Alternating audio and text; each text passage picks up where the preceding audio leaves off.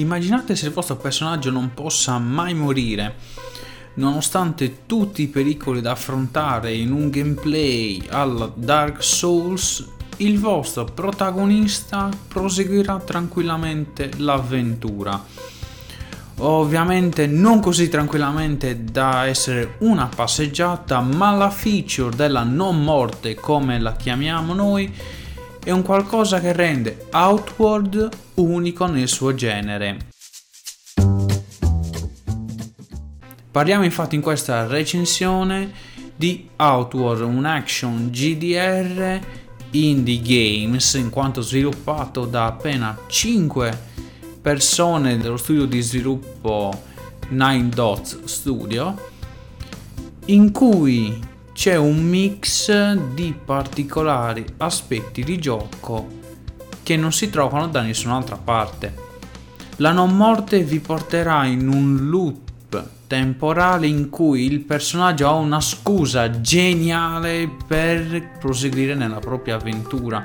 Non c'è mai un carica partita, non c'è mai un endgame, un you die, un retry o un qualcosa che vi possa dire di ricominciare. No, l'avventura prosegue.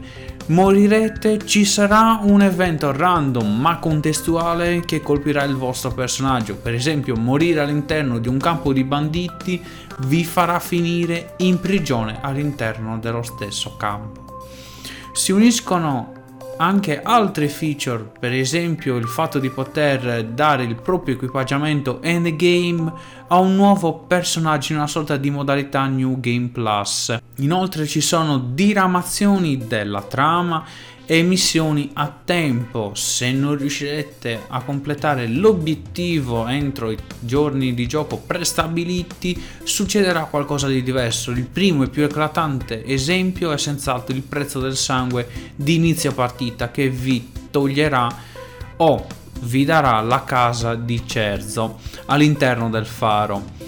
Ovviamente non manca una menzione alle meccaniche survival, il vostro personaggio dovrà mangiare, dormire, bere, stare attento agli sbalzi di temperatura. Oltre a ciò in Outward c'è una particolarità, è il fatto di non guadagnare XP all'uccisione di un mostro o quello che è. No, il vero motore per sviluppare il personaggio sono le monete d'argento, ovviamente la moneta di gioco. La prospettiva è senz'altro anche qui ben, ben strutturata perché gli sviluppatori in questo caso vi stanno dicendo che non è necessario distruggere ogni singola cosa che vedete, è pericoloso anche con equipaggiamento da endgame e non stando attenti potreste incappare in qualcosa di inaspettato. I nemici hanno un'IA molto ben sviluppata che non attenderà altro che i vostri varchi o esitazioni, soprattutto in gruppo si rivelano letali.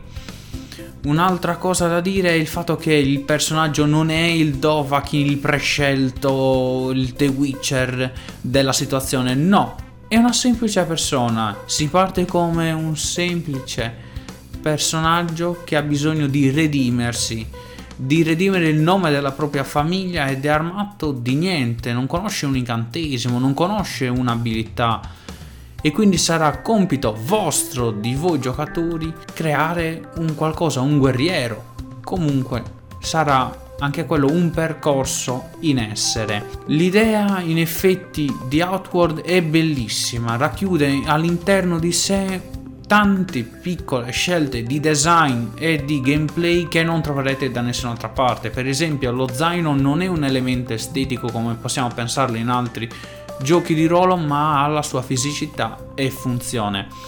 Outward va giocato in due lo prevede, assolutamente è un'esperienza da provare, per fortuna il sottoscritto ha avuto la possibilità di giocare insieme a un'altra persona in diretta su Twitch, cioè Emanuele Maraichux Lombardo che salutiamo e quindi un'esperienza senz'altro molto più completa e molto più piena dall'affrontare il gioco da soli.